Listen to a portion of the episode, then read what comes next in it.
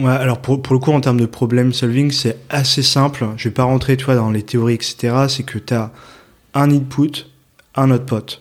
Entre les deux, tu as des choses qui se produisent. Une boîte noire. Soit c'est black box et là, bah, c'est très compliqué. Euh, soit en fait, tu vois, tu vas avoir des bouts, tout simplement, de process, tu vois, d'actions qui sont faites. Et en fait, chacune de ces étapes a un input, un output. Plan, do, check, act. Il faut planifier, tu vois. Après, il faut exécuter ce qu'on a dit. Après, il faut tout simplement vérifier que tout est bien, tu vois, checker. Euh, et après, euh, en fonction de toi, s'il y a euh, justement des écarts où tu t'attendais pas à ça, Mmh, bah tu agir. ajustes. Ouais, agir, ajuster.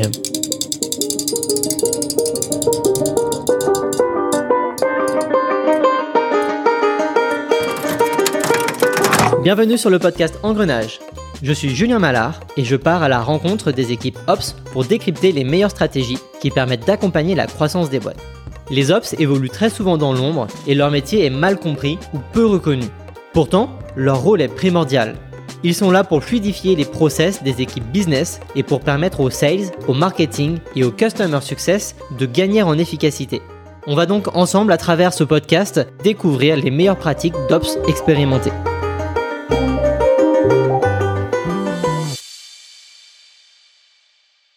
Fabien, merci pour euh, ta présence aujourd'hui et euh, ta disponibilité pour euh, ce deuxième enregistrement du podcast Engrenage.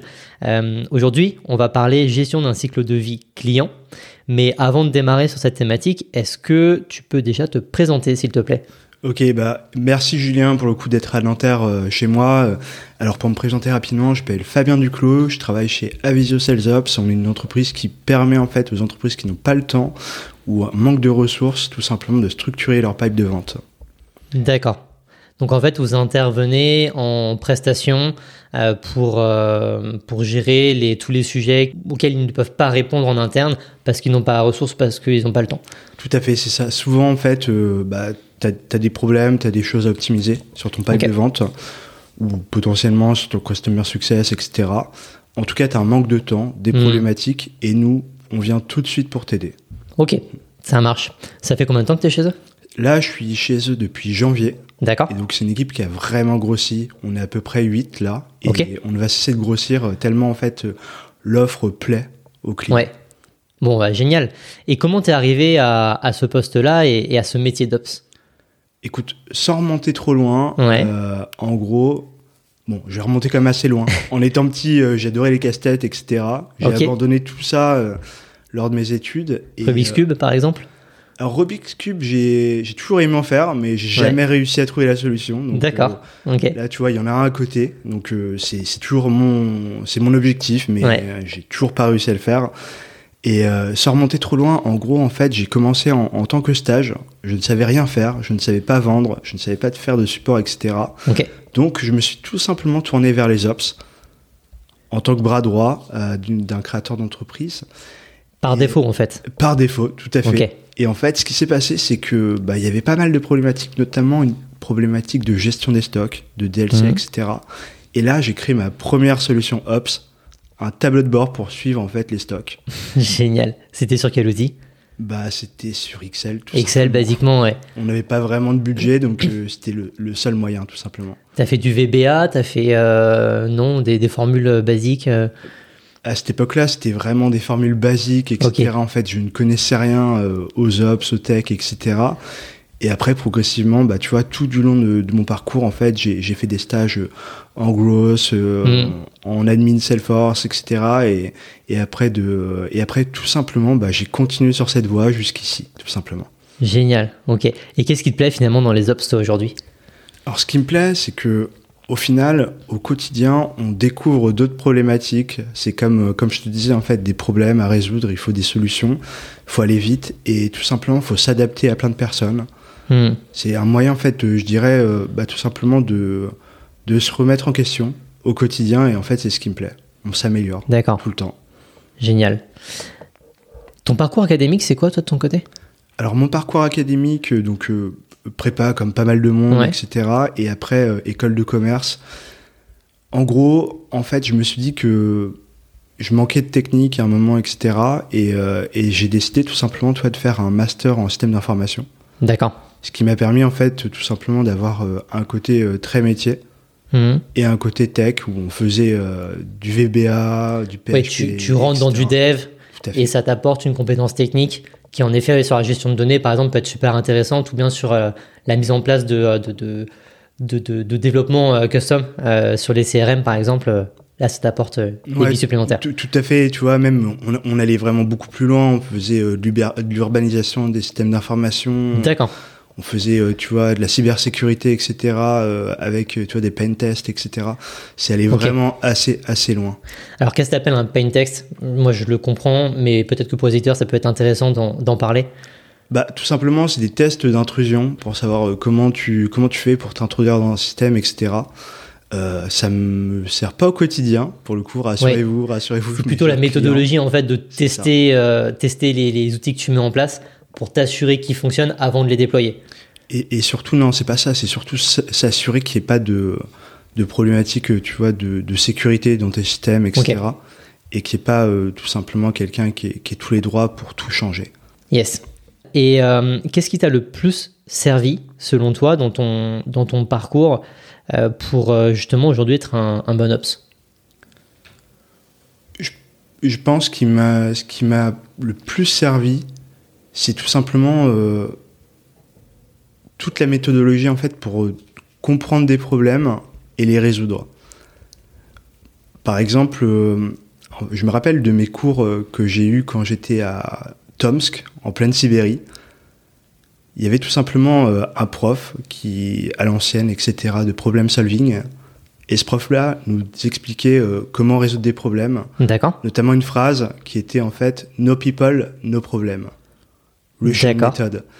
Et cette méthode-là, évidemment, elle est pas, hum, elle est, elle, elle paraît un peu brute comme ça, Ouais. mais elle permet en fait de réfléchir différemment et de se dire qu'en fait, le vrai problème, c'est tout simplement de comprendre les personnes Hmm, et de les accompagner. D'accord. Pas forcément les process, mais surtout les personnes. Donc c'est beaucoup d'humains. C'est ça, tout à fait. Ok. Donc tu vas aller à la rencontre finalement des personnes qui ont des problèmes, comprendre leurs problèmes et résoudre leurs problèmes. Mais parfois c'est finalement une solution très simple. C'est juste parce que eux n'ont pas forcément le recul que toi tu as et la vision, je dirais 360, qui te permet d'avoir une solution facile, efficace et rapide à mettre en place. Tout à fait. En fait, euh, il n'y a de valeur que d'hommes. Et en fait, euh, les processus, les outils, etc., ce ne sont que des personnes qui les utilisent, Hmm. soit mal, soit elles n'ont pas les compétences, etc., soit elles ont besoin d'aide, soit elles ont peur de les utiliser aussi. Ok. Et en gros, je pense que le métier d'Ops, c'est un métier, en fait, tout, sim- tout simplement de, de psychologue en interne qui, va, euh, qui va permettre aux personnes de révéler le meilleur de leur potentiel. Ouais, mais tu sais, moi je viens de, je viens de la vente initialement, et, euh, et finalement dans la vente, l'objectif c'est pas de, de convaincre à tout prix l'interlocuteur que ton produit, ton service c'est le meilleur, mais c'est avant tout de poser le maximum de questions pour comprendre justement ces problématiques, ce qu'on appelle le, le pain, donc euh, vraiment la douleur euh, de ton Mm. prospect ou de ton client, pour euh, ensuite lui dire bah écoute, ta douleur, je l'ai bien compris, c'est ça, et bien moi j'ai ça qui matche directement avec ta douleur, donc travaille ensemble. Ouais, Et finalement, c'est presque, j'ai envie de dire, aussi le psychologue du, du, du, du prospect et du client euh, dans le but de, OK, tu as une problématique, tu vas la résoudre, et toi, c'est la même chose, mais finalement en interne des sociétés. Au final, euh, en tant que sales ou sales ops, on fait à peu près la même chose, Ouais. euh, ce que je Ouais, pense. hein. Ouais, je pense, je pense bien. Euh, quelles sont les difficultés que tu as, pu, euh, pu rencontrer au début de ton parcours Ops? Est-ce que tu as eu vraiment des, des points de blocage qui, euh, qui t'ont empêché peut-être de- de- d'évoluer plus vite que tu ne l'aurais voulu? Je pense à la plus grosse difficulté que tu as en tant qu'ops, en gros, c'est l'expérience. Au début, en fait, t'as pas du tout d'expérience. Donc, tu tu t'en construis, etc. Mhm. Et tu penses assez vite que tu maîtrises les sujets. Mais maîtriser les sujets, c'est pas forcément maîtriser la technique ou savoir parler aux gens, etc. C'est plutôt, en fait, euh, être capable de, je dirais, de répliquer ce que tu as vu dans d'autres modèles, etc. Et, euh, et en gros, le problème que tu as, que j'ai rencontré en tant qu'ops, c'est que tu penses au début assez vite à des solutions, Mhm. assez vite avoir réponse à tout, et en fait, tu es dans une- un état de surconfiance. Ouais. C'est un peu ça que j'ai eu comme problème. Et maintenant, j'ai tendance, tu vois, tout simplement à, à prendre plus de recul à éviter de donner la solution trop rapidement. Mmh. Et Prendre le temps de la réflexion. C'est ça, tout à fait. Et que la solution vienne en fait plutôt de, de mon client, de la personne que j'accompagne, etc. Ouais. Tu connais l'effet Diane Kruger? Tout à fait. Tu peux m'en dire exactement plus ça. hein Moi, de Tu mon peux en dire plus pour les auditeurs Ah oui, bien sûr. Alors moi, je le connais euh, dans le, le- le côté trading euh, parce que je m'intéresse un peu au, au trading. Et le le, euh, l'effet de Diane Kruger, c'est quand tu crois maîtriser un sujet très rapidement, tu deviens trop confiant. Et dans le monde du trading, c'est que tu vas commencer par exemple à prendre plein de trades différents. Et finalement, c'est des trades qui sont mal pris. Et donc tu vas faire chuter ton capital et tu retombes dans une en fait ta courbe elle monte très très haut Mm. et puis elle redescend d'un coup jusqu'à ce que tu comprennes qu'en fait ta courbe d'apprentissage elle est bien loin de là où tu pensais et tu as besoin de réapprendre vraiment euh, la, la- la compétence avant d'être plus confiant. Donc c'est un excès de confiance et derrière c'est une chute euh, terrible.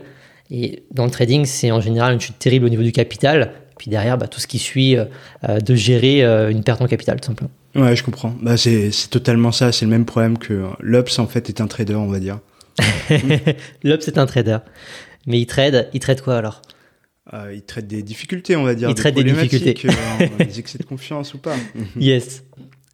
Ok, donc euh, on aborde maintenant la thématique de l'épisode et on va parler de la gestion du cycle de vie client. Alors déjà, avant de démarrer, est-ce que tu peux nous expliquer en quelques mots ce que c'est qu'un cycle de vie client?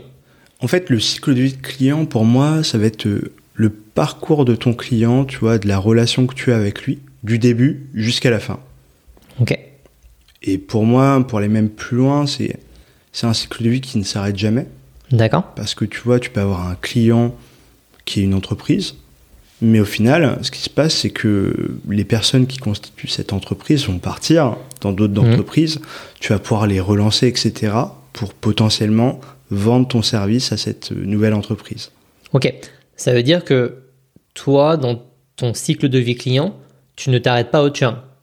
La boîte churn, elle fait toujours partie du cycle de vie client. Et de ce que je comprends, c'est que tu intègres même la, la notion de contact et même plus forcément que d'entreprise. C'est ça? Ouais, tout à fait, parce que quand, quand tu regardes, en fait, euh, quand tu vends quelque chose, tu le vends pour une entreprise, pour un- une problématique donnée, etc..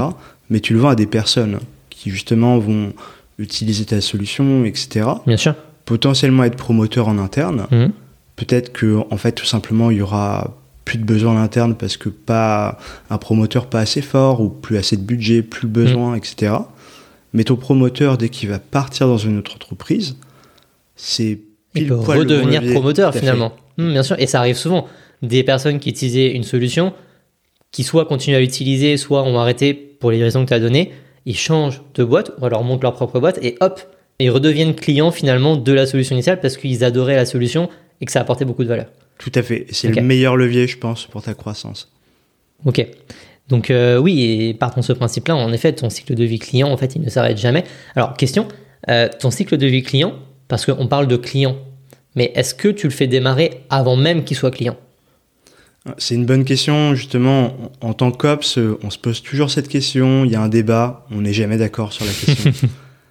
Toi, tu, tu le fais commencer à quel moment, pour le coup, ton cycle de vie? Écoute, si tu prends la définition telle qu'elle, euh, pour moi, la définition d'un cycle de vie client, c'est euh, à partir du moment où tu as vendu et donc il devient réellement client. Avant, j'appellerais plutôt ça un cycle de vente.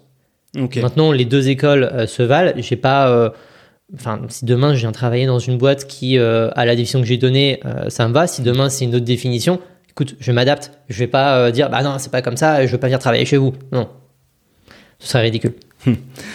Bah, pour le coup, en fait, après, évidemment, comme tu dis, tu vois, as ton cycle de vente, tu as potentiellement, tu vois, ton cycle de, de prospection, etc. Mais en, en tout cas, tu vois, de A à Z, si tu relis les choses, au final, c'est le cycle de la relation que tu as avec ce client. Hmm. Soit hum, justement un lead, un prospect, euh, derrière, au final, un client ou qui ne soit plus client. Ouais. Tu peux tout regrouper, en fait, dans un même mot, tu vois. Et tu parles d'humain finalement. c'est une relation humaine, euh, enfin d'une boîte à de l'humain, mais généralement la boîte derrière la boîte c'est des humains, donc c'est de l'humain à l'humain que tu fais aussi une relation qui crée une relation et euh, non pas forcément à une simple entité B2B avec une autre entité B2B. T'es d'accord avec ça Alors pour, pour le coup, tu as deux niveaux, je pense. euh, euh, et c'est une bonne remarque ce que tu fais. en fait, tu as le cycle de vie client où Mm. tu, tu vends, par exemple, tu es en B2B, tu vends à des entreprises, donc euh, c'est un cycle de vie client. Après, pour le coup, évidemment, tu as ton cycle de vie potentiellement utilisateur à suivre Mm. et qui te permet en fait de voir euh, bah, leur évolution tout simplement vis-à-vis de ta solution, vis-à-vis de ton service, etc. Tu peux avoir potentiellement une entreprise qui est cliente de ta solution, Mm. mais d'avoir derrière en fait euh, aucun, aucun promoteur en interne, enfin du moins par exemple le- toi le CEO etc en promoteur, mais personne d'autre, personne n'utilise Oui. ta solution etc. Il n'y a pas d'engagement des là, équipes. c'est un risque. Ok. Oui, il n'y a, pas il y a pas cet engagement et derrière, finalement, la solution est déployée, mais elle va pas être utilisée. Tout Et donc, fait. dans six mois, tu te retrouves au bilan en mode, bah, en fait, personne l'utilise, c'est un budget qui ne sert à rien, on coupe.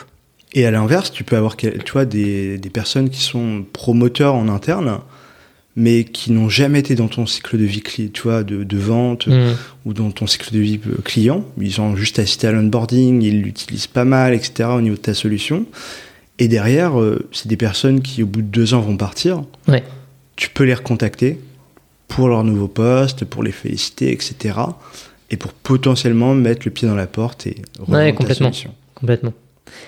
Ok, si tu peux nous définir les différentes phases du cycle de vie client que, que toi tu as l'habitude en tout cas de, de mettre en place. J'imagine que euh, dans certaines boîtes tu avoir des spécificités qui font que ton cycle de vie client va changer. Mais est-ce que tu peux nous résumer les euh, 4, 5, 6 grandes étapes du cycle de vie d'un client? Ok, c'est euh, c'est assez complexe au final comme question parce que ça dépend, tu vois, de ton cas, bien etc. et de, de ta visibilité, mais tu vas avoir cette notion, pour le coup, euh, je dirais au final de de lead. Pour le coup, en fait, euh, potentiellement, tu sais que ça peut être intéressant, etc. Mais t'es pas allé plus loin dans ton dans ton cycle de vente. Après, tu as cette notion potentiellement de, de prospect où en fait tu commences à en rentrer en relation avec lui, etc. Ensuite, potentiellement, tu l'appelles comme tu veux, euh, tu vois, euh, MQL, est-ce que tu vois, SAL, SQL, enfin, tu t'es SAL Sales Accepted Lead, Ah, Ok. Et- MQL, Marketing Qualified Lead. tout à fait. Ok. Euh, donc c'est quelqu'un qui a montré un intérêt finalement pour ta solution au travers d'actions marketing. Et le SAL, donc le Sales Accepted Lead, c'est euh, un commercial qui a échangé avec le contact et qui a dit OK, oui, il y a un intérêt, c'est ça? Alors, ouais, c'est- toujours des termes qui font débat. MQL, en tout cas, c'est une entreprise qui a, qui a un intérêt et euh, pour aussi euh, qui répond euh, à toi ce que tu, tu peux vendre pour moi. Par exemple, imaginons euh, tu vends, euh, tu, vends des cabines téléphoniques. Mhm. Ce qui se passe, c'est que tu vends en Europe. Imaginons que tu as quelqu'un qui demande à mettre une cabine, par exemple en Chine, que Mhm. tu desserres pas la, la Chine, il est pas MQL. Tu peux pas lui vendre quelque chose, tout simplement. Ok.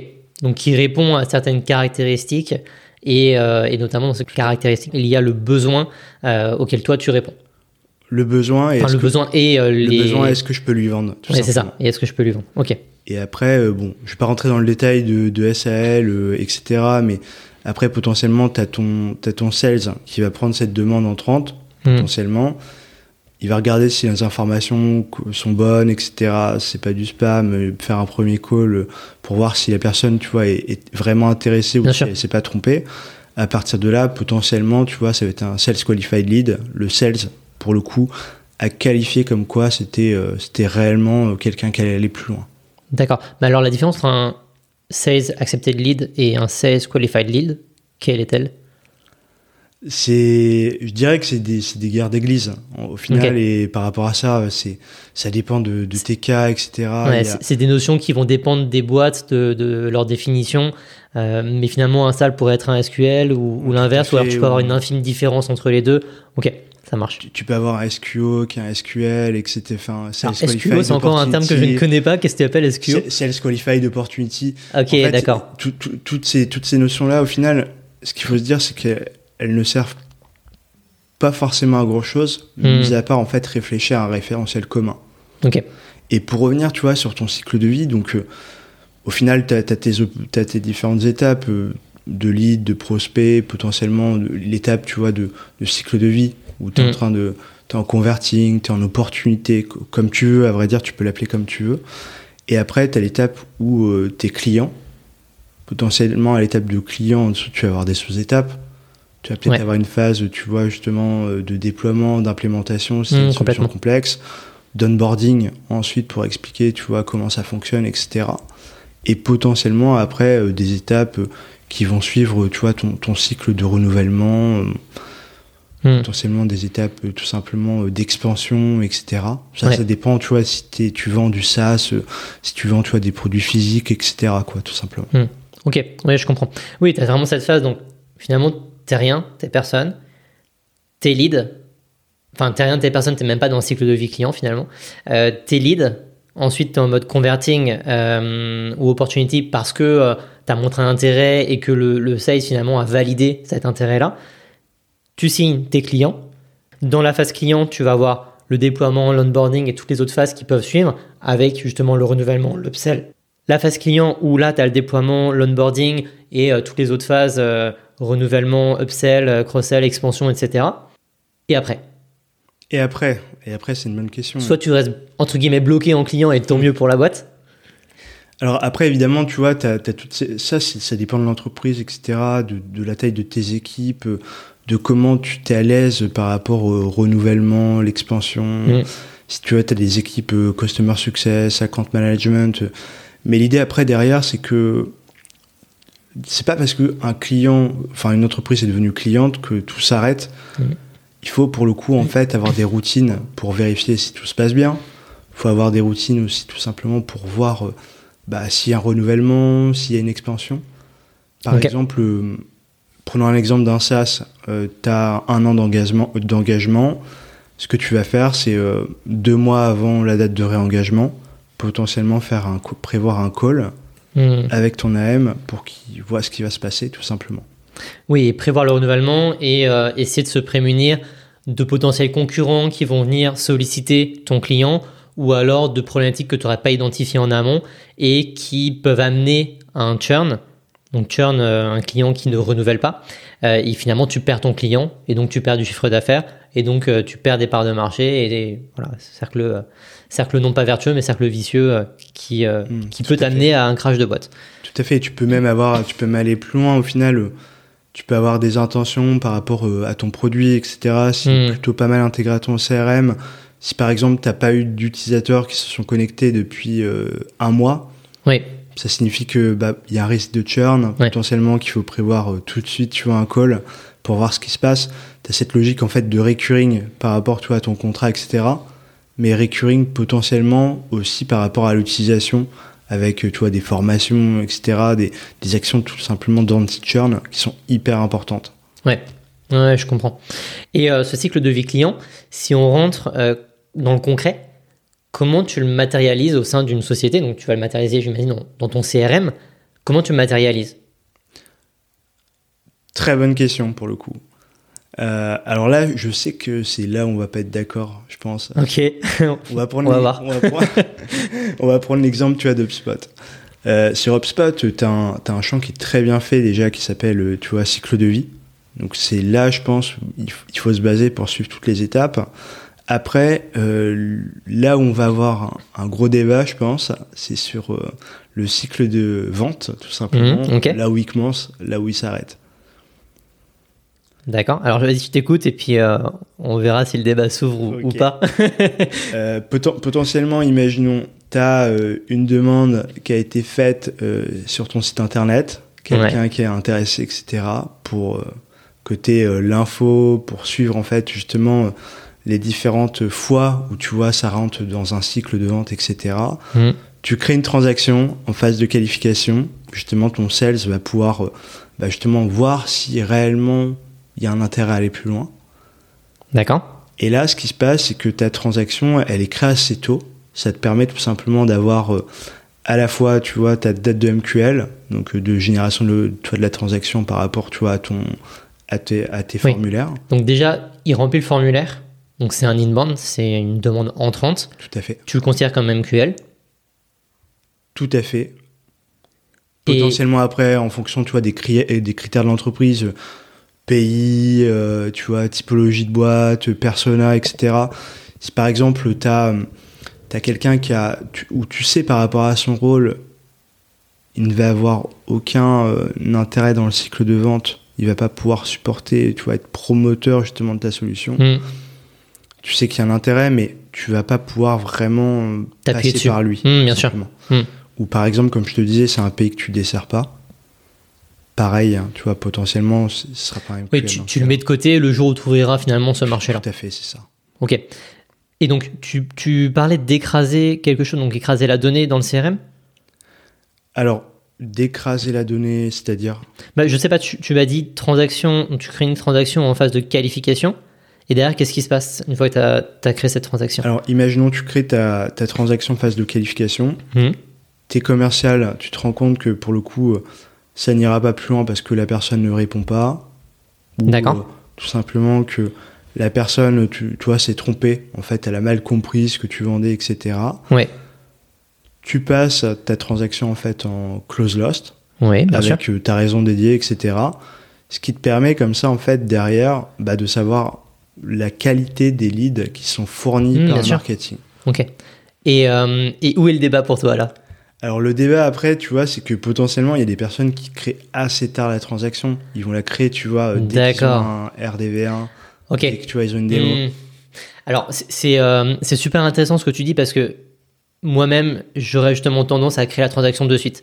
C'est-à-dire que j'ai, euh, même, même si moi je vais prospecter par exemple, j'ai une entreprise, je vais la rentrer dans mon CRM, je vais rentrer le contact, je vais créer une transaction immédiatement avec euh, une phase de transaction qui est par exemple contact identifié ou entreprise identifiée ou un autre nom, peu importe, mais j'aurai la transaction. Pourquoi? Parce que, alors, pour avoir travaillé 4 ans sur, euh, sur du hotspot, moi j'avais tendance à travailler sur la granularité transaction et une transaction, c'était euh, une opportunité. Ok. Et donc, le débat que tu voulais peut-être ouvrir, tu l'as pas avec moi, même si je le comprends, parce qu'en effet, j'ai des sociétés en contact qui, elles, vont ouvrir finalement la transaction uniquement lorsqu'il y a par exemple une prise de rendez-vous. Donc, ça veut dire qu'ils ont euh, des centaines d'entités, d'entreprises dans leur, euh, pipeline, dans leur CRM. Ils n'ont pas de transaction et euh, finalement, ils vont créer la transaction uniquement quand il y a un rendez-vous. Moi, ce qui peut me déranger finalement avec ça, c'est que tu n'as pas forcément la vision du pipe que tes sales ont à disposition. Et typiquement, euh, si je regarde euh, le pipe d'un sales, et je sais qu'un sales qui fait du newbies euh, sur, en tout cas sur, un, sur une vente pas forcément trop complexe, tu vas avoir entre 250 à 300 entreprises. Et si tu n'as pas les transactions qui sont ouvertes, bah, tu ne sais pas réellement combien est-ce qu'il a d'entreprises qui travaillent au quotidien. Voilà un peu ma vision des choses et comment est-ce que moi je fais finalement pour identifier le pipeline qui est travaillé et puis ensuite identifier où est-ce que tu es dans ta phase de cycle de vente en fonction des différentes phases de transactions qui existent. Ok, on est totalement en phase là-dessus. Génial. Alors, dans ce cas-là, euh, si nous on est en phase, peut-être que d'autres personnes ne sont pas en phase, c'est quoi le risque, selon toi, justement, euh, si tu ne crées pas les phases de transaction pardon, immédiatement? Alors le, le risque que tu, tu vas avoir, euh, tout simplement, c'est que tu vas pouvoir, tu vas avoir du mal à traquer tes informations. Ce qui va se passer, c'est que potentiellement, tu vas garder l'information sur euh, l'entreprise, le contact, etc. Mais derrière, en termes de reporting, tu vas euh, potentiellement écraser euh, les valeurs. Imaginons, prenons le nombre de MQL qui a été généré tout simplement par le marketing euh, sur le mois. Après, il y a plusieurs définitions, etc. Mais si ton, tu te bases par exemple sur le cycle de vie de tes entreprises, potentiellement tu vas avoir plein de MQL au premier mois. Et ce qui se passe, c'est que un an après, tu n'en auras quasiment plus.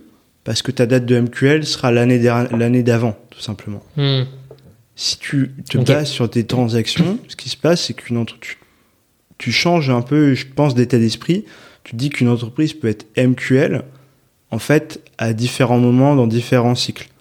Tu te bases sur tes transactions, tu te dis, bah, par exemple, j'ai généré, tu vois, un intent, tu vois, justement, MQL en janvier, en 2022, par exemple, et un en 2023. Tu peux recomptabiliser, si tu veux, et aller plus dans la granularité sur les différents cycles qui te mettent en relation Ouais. avec cette entreprise. Ok. Donc oui, question. Euh, TMQL. Alors en tout cas, les, euh, les marques d'intérêt que les sociétés font par le biais de ton site internet, par exemple. Euh, imaginons qu'il y a une première marque d'intérêt en janvier 2022. C'est euh, sur l'entreprise, mais aussi sur le contact. Tu vas ouvrir une transaction. il se passe rien pendant un an parce que euh, bah, ça n'a pas été qualifié, il n'y a pas eu de suite. Tu as une deuxième marque d'intérêt qui est fait avec un autre contact. Donc pareil, ça va s'incrémenter sur finalement ce nouveau contact. Donc tu auras la date de, de l'intérêt. Par contre, sur l'entreprise, comment ça se matérialise? Parce que est-ce que tu viens écraser la donnée précédente, donc ta date de janvier 2022, qui euh, avait montré le premier intérêt? Et donc tu gardes que la dernière marque d'intérêt en janvier 2023 du deuxième contact? Ou est-ce que tu te débrouilles pour avoir les deux données qui se gardent euh, donc sur euh, l'entreprise? Et comment tu fais? C'est Écoute, c'est une très bonne question pour ça. Euh. Moi, en fait, quand j'accompagne une entreprise, je l'accompagne souvent, tu vois, sur six mois. Donc mmh. en fait, le cheminement a pas forcément le temps de se faire, etc. Où tu vois, tu as, as, beaucoup de beaucoup de changements en œuvre, etc. Mm. Et ma préconisation, dans un premier temps, c'est de se baser sur la transaction pour éviter de perdre de l'info. Si tu veux avoir plus de granularité, tu la conserves. D'accord. Oui, donc tu la passes en closed, mais derrière, tu vas ouvrir une nouvelle transaction s'il y a un nouvel intérêt. Tout à fait. Et par contre, tu vois, pour, pour l'entreprise, si l'entreprise, tu vois, et si, si, mon client est mature, dans ce cas-là, bah, on peut réfléchir à réinitialiser la valeur tu du cycle de vie. Par exemple, tu vois, tout simplement effacer tu vois, l'étape de MQL, la, repasser en MQL pour avoir la nouvelle date. Ok. Après, avec le risque évidemment bah, de perdre la valeur. Mmh, bien sûr. Ou sinon de rester toujours sur la première date de MQL. Tu vois, ça dépend vraiment comment toi tu veux te positionner. Le mieux, évidemment, bah, tu vois, c'est d'avoir une moderne data stack et puis euh, de récupérer ta donnée. De tout récupérer, bien sûr. Voilà, mais après, euh, après c'est pour ça que la transaction est bien parce qu'elle te permet de, de stocker l'info tant que tu n'as pas ça. Ok. Oui, et je comprends tout à fait euh, l'optique d'avoir donc une transaction qui est toujours présente et qui n'est pas supprimée ou modifiée parce que finalement l'information donc de la première marque d'intérêt tu vas la garder sur la transaction et pour la deuxième marque d'intérêt, tu vas créer une nouvelle transaction. Et donc, ce qui fait que tu gardes quand même cet historique. Et en plus, c'est très visuel, en tout cas dans le spot, c'est très visuel puisque tu vas vraiment voir ces deux euh, transactions apparaître avec des dates de fermeture, enfin des dates en tout cas euh, d'activité qui sont différentes. Ok. Tout à fait. Euh, et tu, vois, même pour, pour aller plus loin, imaginons que tu vois, tu as, un manque d'intérêt à un moment parce que tout simplement, c'est pas, pas le bon timing quand tu vas recréer ton, ton opportunité, tu, ta transaction, tu peux même la créer automatiquement. Hmm. Oui, bien sûr. Donc tu, Peux, tu peux vraiment te baser sur toutes ces informations-là pour euh, automatiser, tu vois, des, des follow-up, etc. et réengager la conversation euh, d'un point de vue euh, purement bizdev. Ouais, complètement. Avant d'entamer justement cette partie automatisation qui va être très intéressante, alors j'ai deux sujets à aborder. un premier sujet qui était prévu, un deuxième qui n'est pas prévu, mais je vais rebondir sur ce que tu viens de me dire. Tu parles de Modern Data Stack. C'est quoi la Modern Data Stack et est-ce que euh, tu as des, exemples à donner euh, d'outils qui peuvent te permettre ça ou en tout cas de mise en œuvre? Alors, ça va pas être mon domaine d'expertise pour le coup, mais au final, l'idée, ça va être euh, d'interconnecter tous tes outils avec, tu vois, ton data warehouse pour en fait aspirer ta donnée la stocker à un endroit et après avoir un outil de visualisation pour euh, voir euh, ta donnée, la, tu vois, la retransformer, etc. Et potentiellement aussi, euh, depuis ton, ton data warehouse, après réinjecter la donnée dans d'autres systèmes. Par exemple, dans HubSpot, on le sait, l'automatisation est vraiment très bien, hmm. mais potentiellement, ça va demander, tu vois, de la, du calcul, etc. Ça peut être assez complexe de gérer du regroupement d'informations. Oui. J'en discutais hier avec Jocelyn justement sur la, partie migration de CRM. Euh, donc, euh, oui, complètement. Ok. Et, euh, et, donc, oui, finalement, notamment HubSpot, c'est une des problématiques qu'on peut y trouver par rapport à un Salesforce, qui sont aujourd'hui les deux gros CRM qui se, mm. je dirais, battent en duel pour les grosses boîtes. c'est sur HubSpot le manque de, de, de, possibilités pour faire de la visualisation et le manque de possibilités pour faire du custom, donc du développement particulier. Euh, contrairement à Salesforce qui va nécessiter finalement euh, beaucoup plus de, ressources en interne pour le gérer, mais qui peut apporter euh, plus de possibilités parce que tu peux aller le, développer comme tu le souhaites, sans forcément te baser uniquement sur les fonctionnalités que eux proposent. Bah, je dirais au final, tu vois, les deux outils, euh, en tout cas, euh, il, faut, il, faut, il faut se dire que ton CRM, c'est un outil pour voir la donnée, tu vois, en temps réel. Plutôt. Moi, je le vois comme ça. Et euh, ce qui se passe, c'est que c'est pas fait pour faire des calculs. Tu peux le faire, hein, pour le coup, par exemple, dans Salesforce, mais c'est pas fait pour faire des calculs dans tous les sens, pour regrouper Hmm. l'info, tout ça.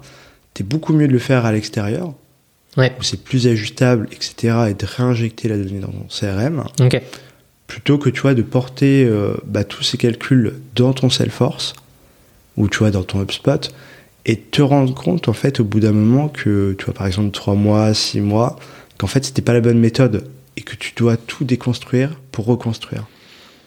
Ok. Ça te crée trop de legacy. Ouais, ouais, je, je comprends ce point et je l'avais pas, je l'avais pas forcément en tête. En fait, pour éviter de tout déconstruire et reconstruire dans ton CRM, tu passes par un warehouse où tu vas faire tes calculs et finalement ces calculs-là, tu peux, tu peux les modifier aisément euh, et tu peux facilement renvoyer la donnée dans ton CRM. Mais les, t'as pas besoin de tout déconstruire et de reconstruire dans ton CRM, ce qui peut apporter aussi d'autres problématiques sur euh, l'utilisation des utilisateurs au quotidien et donc de tes sales, de tes CSM, euh, de ton marketing et donc des performances de la boîte, performances commerciales. Ouais, tout à fait, c'est ça. Bah, tu, tu vois, dans Salesforce, tu vas devoir créer euh, des champs cachés, etc. Tu vois, pour faire des calculs, peut-être des snapshots.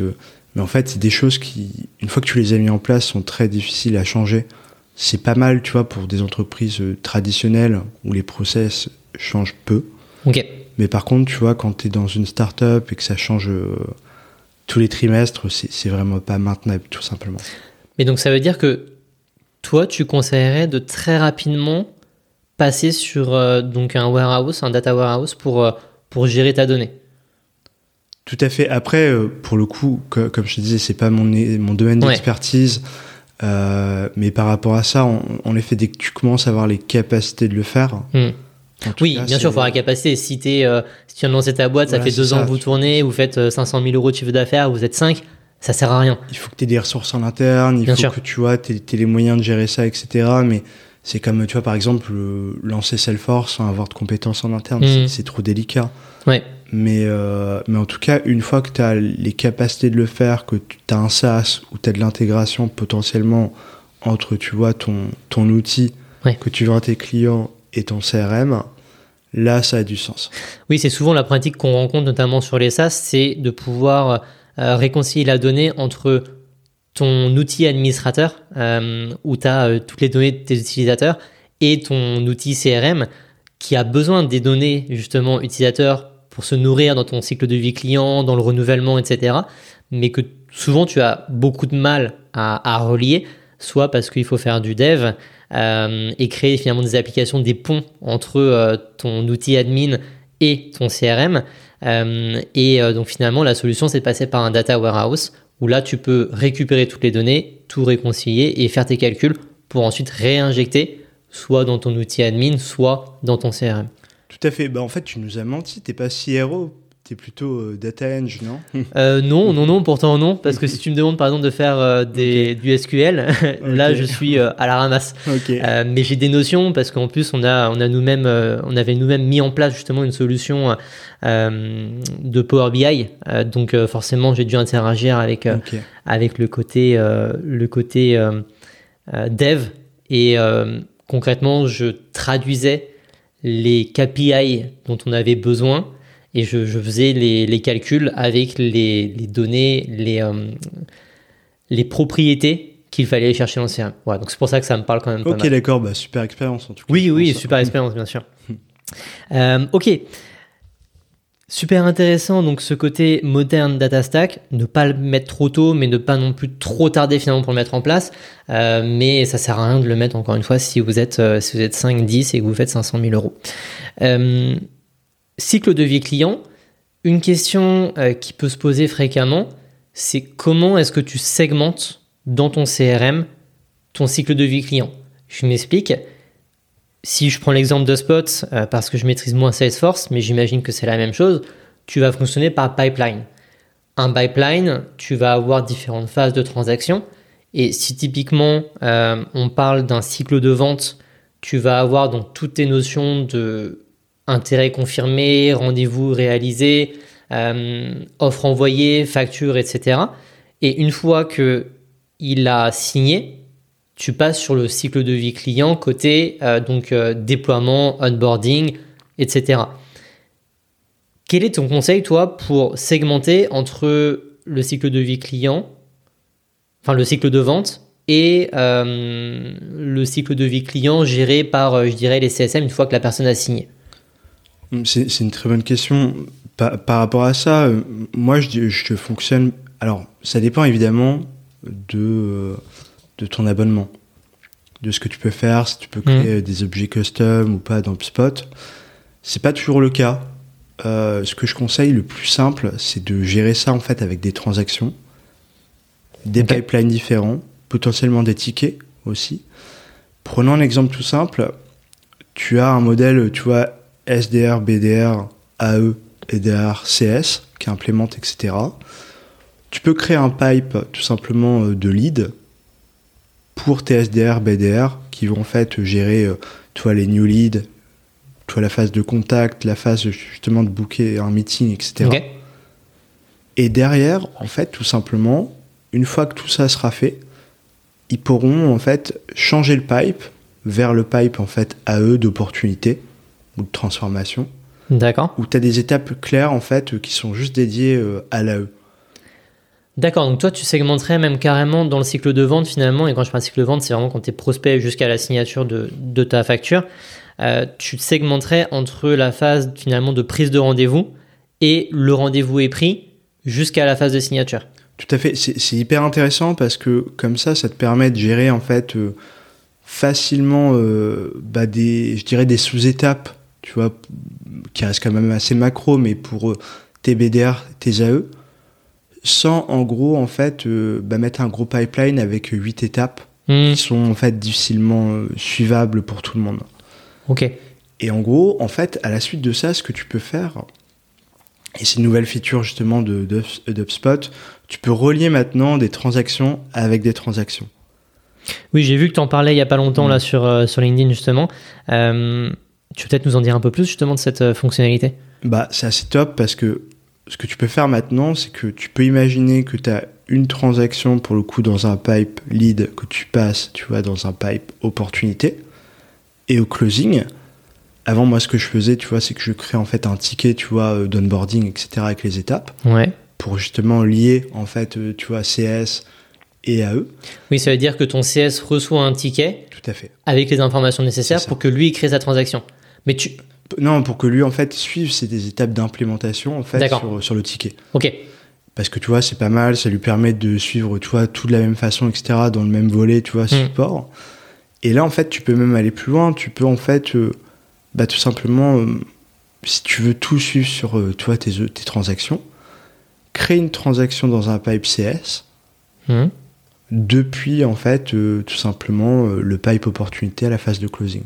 Mais ça, tu peux déjà le faire avec des workflows. Si par exemple tu passes euh, en transaction facture envoyée, ça crée une transaction dans le pipe CS, non?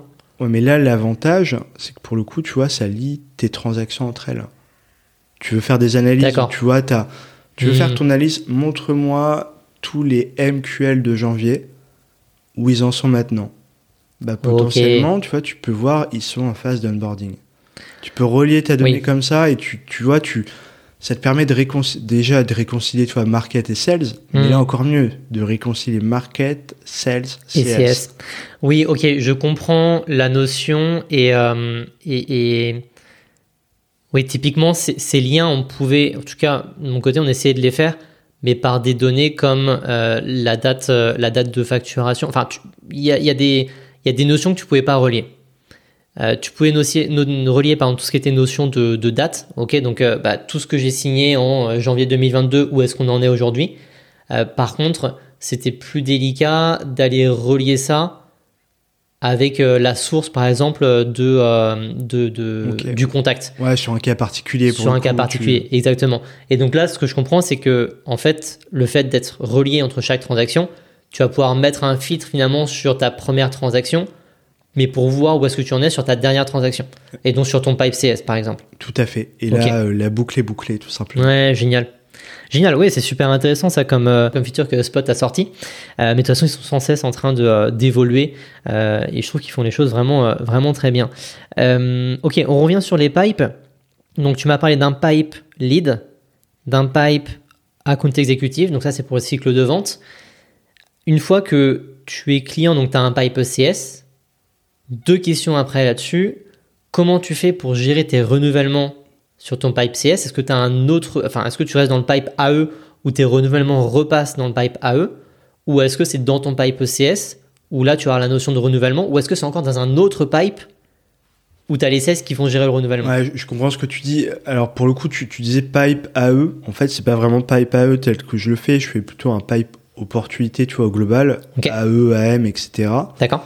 Et en fait, derrière, dans HubSpot en standard, tu vois, tu as un champ type newbies, existing biz. Oui, oui, complètement. Et en fait, ce qui se passe, c'est que que ce soit des AE ou des AM, ils sont sur le même pipeline. Tu vois, ils sont sur le même pipeline. Ok. Du moins dans un premier temps. Si après, tu vois, des, des particularités, etc. pour le, tu vois, pour le l'existing biz, hmm. ça vaut le coup. Mais tu vois, dans un premier temps, si une petite boîte où tu vois, tu peux pas créer trop de complexité. Tu peux tout suivre sur le même pipe et donc avoir moins de workflow, avoir un environnement plus stable, etc. Ouais, complètement. Et donc, euh, donc finalement, ton newbies comme ton renew, tes renouvellements comme tes nouveaux clients, ils vont être traités sur le même pipe et t'as pas besoin de construire deux pipes différents. Et en effet, tu as moins de moins de, de workflow, d'automatisation à réaliser, et donc moins de problématiques potentiellement derrière, moins de maintenance, etc. Et c'est plus simple pour le CRO. Ouais, exactement. Mais donc ça veut dire que tu vas avoir deux transactions qui vont vivre en même temps, qui vont être reliées entre elles, enfin même trois. Parce que tu as la, la transaction euh, qui t'amène ton client en signé, qui va être reliée à une transaction CS, et qui va être reliée à une nouvelle transaction dans le pipe vente, qui va être elle en renouvellement, c'est ça? Potentiellement, alors après, tu vois, t'es pas obligé, tu vois, de, de, de, tous les relier. C'est surtout dans un premier temps sur le newbies. Mm. Je dirais, tu vois, d'avoir euh, ta première opportunité, tu vois, de qui, qui navigue entre, tu vois, ton pipe lead opportunité. Une fois que c'est closé, tu vois, t'as ton opportunité, tu vois, de CS. Et après, ce qui se passe, c'est que une fois que l'entreprise est devenue client, tu vois, tu peux de recréer une transaction qui est associée à cette même entreprise. C'est plus, un souci, c'est plus un souci.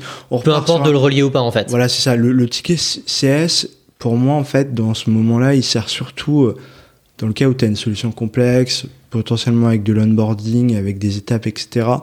Si tu veux un produit physique où, en fait, derrière, il se passe euh, pas grand-chose, hmm. ça a moins d'intérêt, ce oui. CS. Oui, bien vraiment, sûr. tu vois, c'est des phases d'implème, tout ça. Oui, c'est vrai que là, on est vraiment sur un, un sujet, finalement, de SaaS donc euh, Service of the Software, qui, euh, qui est un, une solution qui va être renouvelée de manière souvent tacite en plus, ou alors non, pas forcément, mais en tout cas, il y a, il y a cette notion de renouvellement. Mm, tout à fait. Ok. Et une fois que, une fois que ton, ton client, donc il est client, il renouvelle, etc. Mettons il churn. Qu'est-ce qui se passe toi dans ton pipe, dans ton pipeline, sur ton CRM, une fois que ton, ton client churn? On, en parlait tout à l'heure, il tombe pas dans les méandres du CRM, il y a toujours un, suivi. Concrètement, qu'est-ce qui va se passer? C'est une bonne question. Euh, je dirais, bah, ça, dépend à quelle étape déjà il churn. Hmm. Potentiellement, tu vois, si churn euh, lors de la phase d'onboarding, c'est possible. Hein. Tout simplement, il se rend compte que la solution vendue n'est pas la bonne, etc. Bah, je dirais que tu peux, tu peux récupérer, euh, tu peux mettre à jour potentiellement ton opportunité, enfin ta transaction tu vois, de base. D'accord.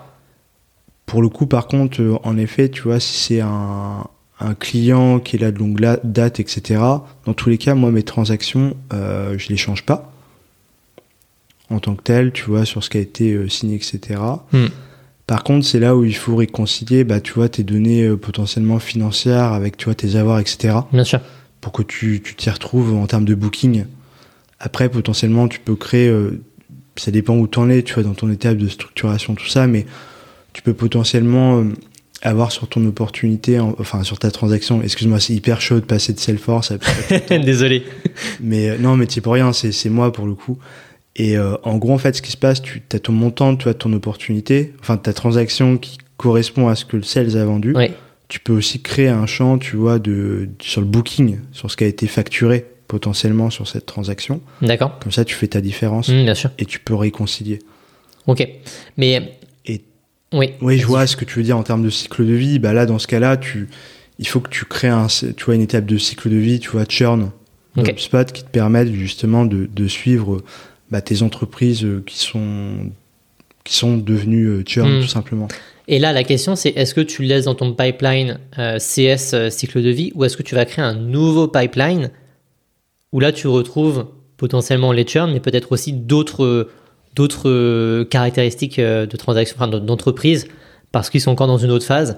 On peut penser, par exemple, à un refus de devis. Qu'est-ce que tu fais du refus de devis? Est-ce que tu le laisses dans ton cycle de vente initial, alors qu'en fait, il redémarre à zéro? Ou est-ce que tu le passes dans une entre guillemets voie de garage et là dans ce pipeline on pourra trouver justement les churn, on pourra retrouver ceux qui ont refusé les devis, Hmm. ceux qui n'ont jamais répondu aux, aux- aux 10, 15, 20 sollicitations des, des sales? Ouais, c'est une bonne question. C'est assez délicat, euh, tu vois, à maîtriser. Au final, sur le cycle de vie, euh, tu- imaginons que tu, on, on va, on va prendre le cas où on, on va jusqu'au bout, on crée justement un cycle de vie global, etc., avec toutes les étapes.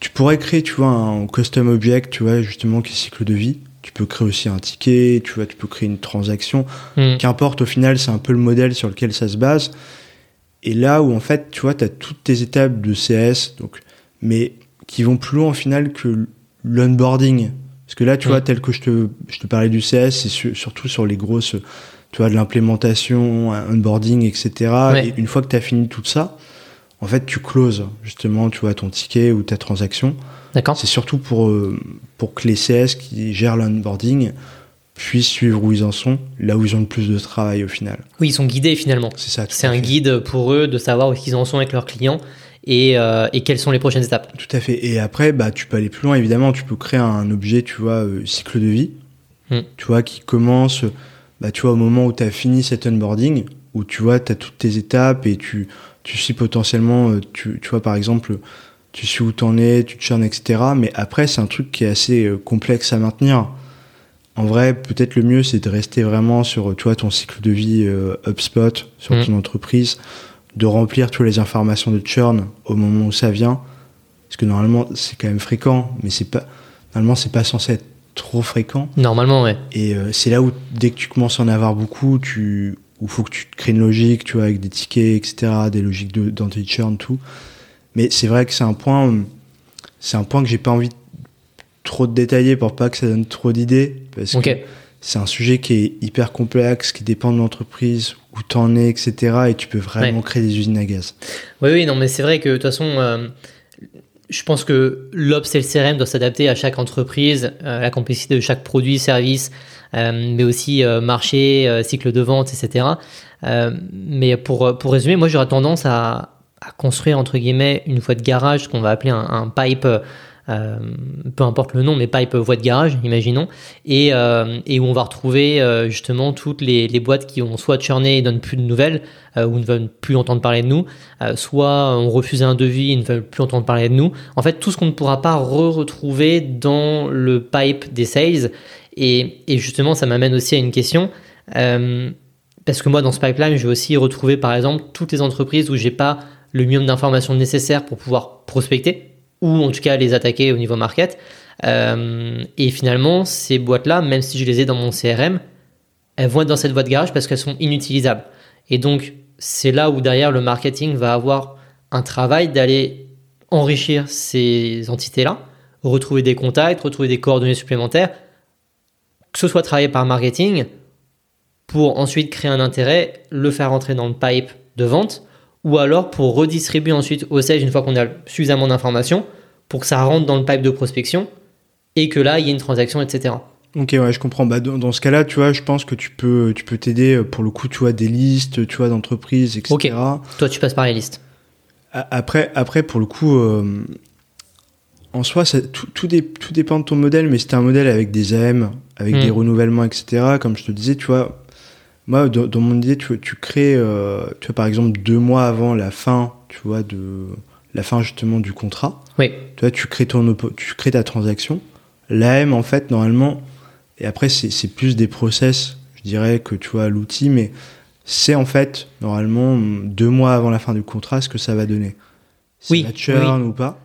Et après, tu arrives finalement sur, on va dire, le playbook euh, des sales, donc euh, les, les, guidelines, euh, ce qu'ils doivent suivre finalement pour bien gérer leur vente. Le sales sait que deux mois avant la fin d'un contrat, il est censé recontacter son client.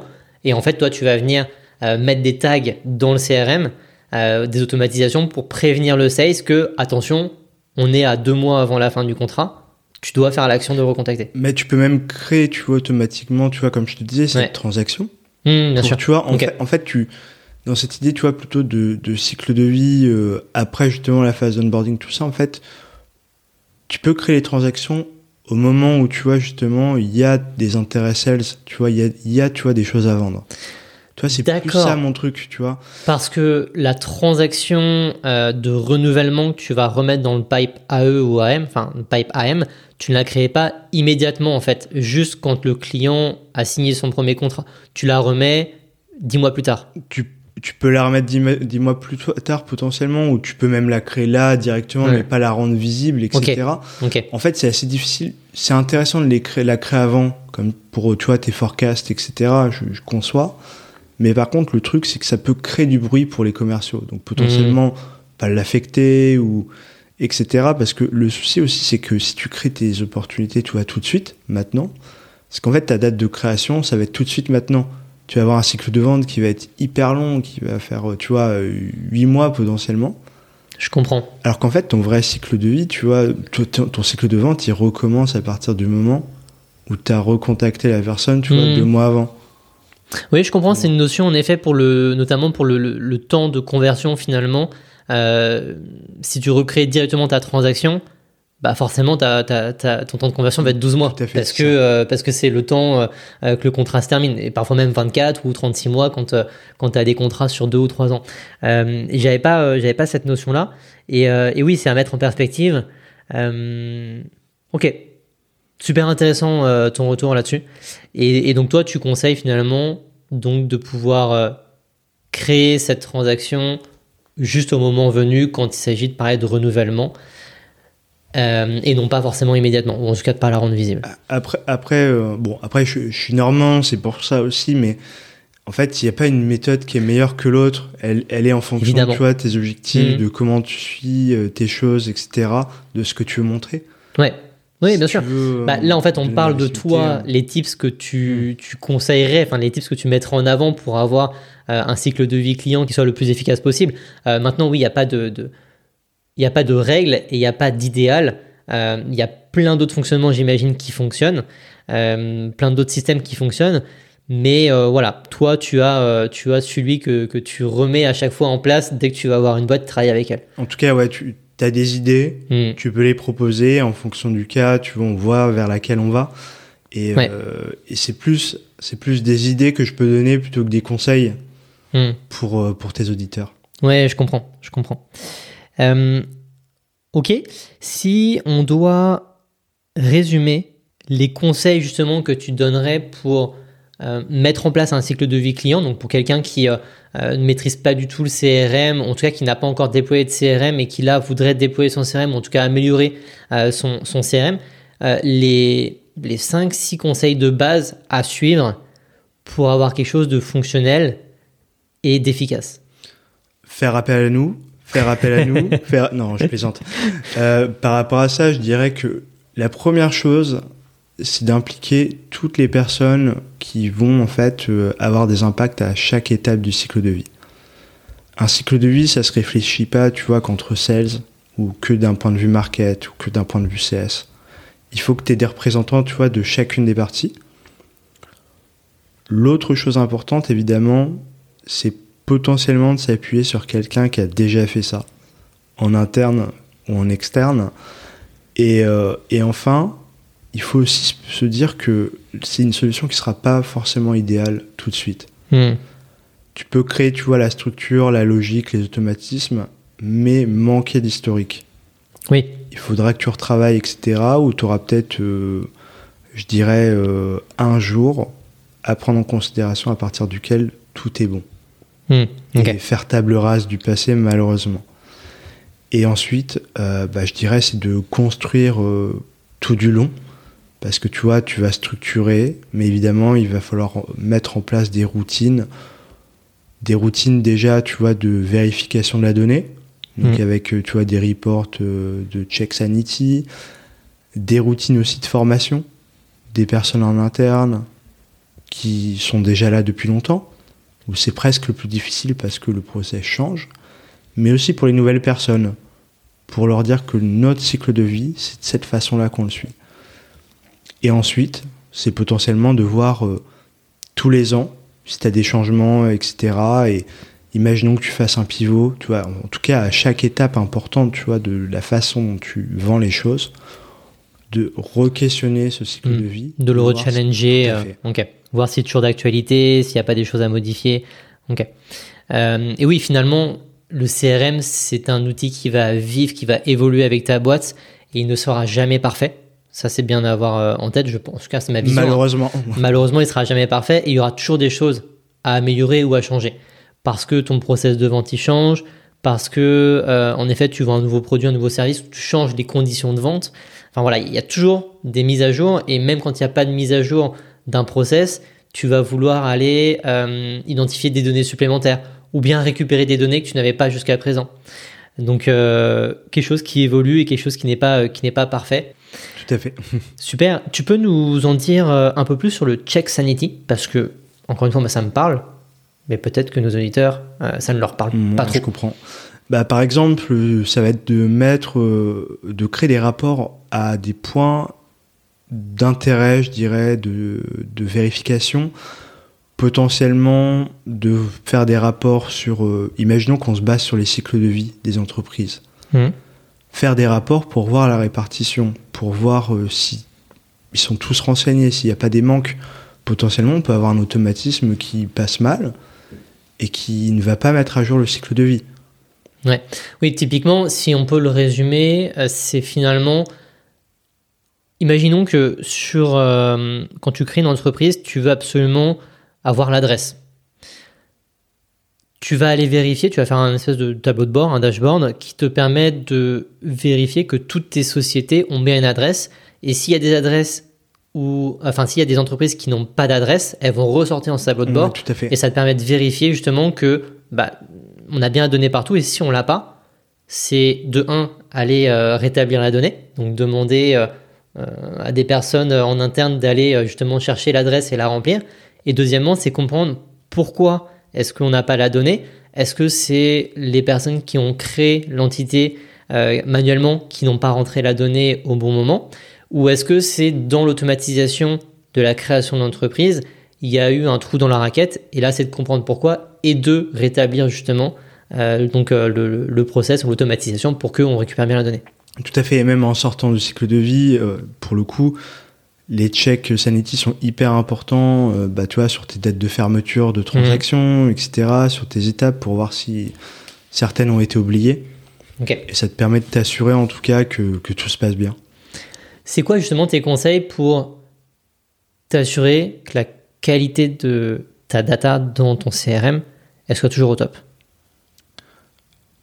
Mes conseils, euh, bah déjà, c'est de d'analyser. C'est hyper important. Donc, euh, tu, tu vas faire des rapports assez simples. Moi, c'est ce que je fais quand j'arrive chez un client. Je commence par faire des rapports sur euh, les transactions, notamment, pour regarder s'il y a des, des deals qui sont encore ouverts, mais qui ont des dates de fermeture dans le passé. Hmm. Ça, c'est un hyper bon indicateur sur la façon dont les sales gèrent leur pipe, de la façon dont les données sont suivies, etc. Et en plus, ça peut te permettre potentiellement d'aller chercher du chiffre d'affaires à court terme, Tout puisque c'est des entreprises qui ont eu un- une offre envoyée, qui n'ont jamais donné de réponse, et parfois un simple coup de fil permet de relancer le deal. Tout à fait, où tu peux les passer en lost et comme ça au moins Mm. ça va réajuster tes forecasts. Ouais. Et l'autre euh, l'autre aspect aussi, par exemple sur l'analyse, c'est de faire des rapports sur euh, des typologies de, de transactions. Est-ce que euh, est-ce qu'on fait bien le distinguo entre le new biz et l'existing biz? Hyper important pour voir si en fait euh, bah, ton CA il est dopé en fait au new biz et au SEA ou si plutôt tu vois c'est tes clients actifs, ta base active en fait qui justement génère ton CA. Mhm. ta croissance. Ok. Et après, tu vois, je dirais, bon, il y a cette phase d'analyse où, tu vois, je fais différents rapports sur des points comme ça où, où j'ai ma méthode. L'autre point hyper important, c'est que je fais du shadowing. Je me mets avec, euh, tu vois, les sales, avec le service client, du moins toutes les personnes que j'accompagne, D'accord. et je regarde la façon dont ils travaillent, tout simplement. Ouais. Comment ils utilisent le CRM, etc. Hyper important ça, le shadowing. Shadowing euh, pour se mettre justement avec les équipes et être vraiment sur le terrain et comprendre comment est-ce qu'ils travaillent. Et c'est là où tu vois, euh, tu vas dire, bah, pourquoi tu, tu mets pas à jour euh, ce champ-là? Pourquoi tu changes pas cette étape? Pourquoi tu suis pas les règles que je t'ai données? Non, mais même sans forcément, tu vois, tu viens d'arriver, tu n'as pas les règles, Oui, oui, bien sûr. tu permets de voir comment eux font en réalité, et pas, tu vois, de faire un meeting où, en gros, ils t'expliquent euh, dans un monde rêvé, imaginé, tu vois, idyllique, comment eux travaillent. Là, tu Ouais. vois les réalités du terrain, etc. C'est un peu, c'est un peu frustrant parce que il faut surtout rien dire, faut Mm. regarder, prendre ses- son Ouais. cahier, etc. Tu prends juste des notes, tu poses des questions, tu prends des notes. C'est ça, et il faut éviter de poser des questions pas trop orientées, plutôt Bien de sûr. laisser la main, etc. pour pas Questions ouvertes. Tout à fait. Comme un vendeur. Et, euh, et je pense que, tu vois, c'est c'est un peu ma deuxième étape après avoir analysé les données, voir comment les gens travaillent. Et après, pour le coup, bah, tu, tu vas pouvoir comparer par rapport à tout ce que tu as, déjà vu dans ta vie, les autres entreprises, les autres organisations, les autres CRM, etc. pour faire des recommandations sur tel point amélioré sur la donnée, potentiellement, à court terme, parce que, bah, je sais pas, tes données sont pas enrichies. Tu sais pas, par exemple, si tes contacts, tu vois, euh, les adresses mail sont les bonnes ou pas. Mm. Tu peux aussi faire des conseils par rapport, euh, tu vois, aux personnes, de la formation, potentiellement un changement de mind, etc. Et aussi, tu vois, tes recommandations sur les process. Est-ce Mm. que, tu vois, le process est le bon ou pas? En tout cas, tout ça va te permettre, tu vois, de faire des recommandations qui sont activables euh, à court terme et à long terme. Par exemple, tu vois, euh, un changement de process, ça se fait pas du jour au lendemain. Évidemment. Par contre, de la data, ça peut être facilement modifiable. Ouais, tu peux facilement rajouter un champ obligatoire pour récupérer une certaine donnée que tu ne récupérais pas jusqu'à présent. Comme la loss reason ou des choses comme ça Ouais. hyper importantes. Ouais.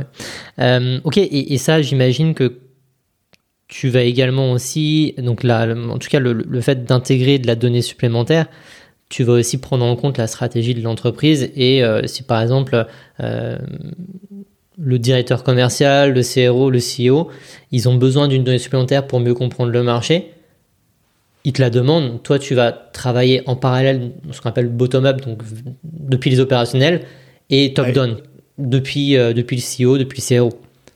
Ouais, tout à fait. Ben, en fait, il faut, il faut réussir à, à jongler entre les deux parce que euh, ce qui va se passer, c'est que tu vois, d'un point de vue high level, on- en fait, on veut tout traquer, mais potentiellement, parfois, c'est juste euh, temporaire. Hmm. C'est pas euh, quelque chose de récurrent, etc. Et d'un point de vue, en fait, euh, je dirais, toi, sales, tu veux que ça soit le moins lourd possible. Tu vois, et, là, tu as une asymétrie entre avoir beaucoup d'informations, mais en renseigner peu. Et tu dois te faire, t'es un peu le juge et l'arbitre, je dirais, pour, euh, pour dire est-ce que c'est réellement important d'avoir cette info? Est-ce qu'on la veut tout le temps? Pour derrière, tu vois, justement, défendre les sales, mais aussi défendre le directeur commercial et qu'en fait, on, on ait assez d'informations, mais pas trop. Oui, bien sûr. Et, euh, et on a eu le cas à un moment donné, euh, je l'ai vécu, euh, vouloir avoir beaucoup, beaucoup, beaucoup d'informations, mais derrière les sales, ils avaient une centaine de questions à poser. Et finalement, ils ont même plus le côté naturel de la vente.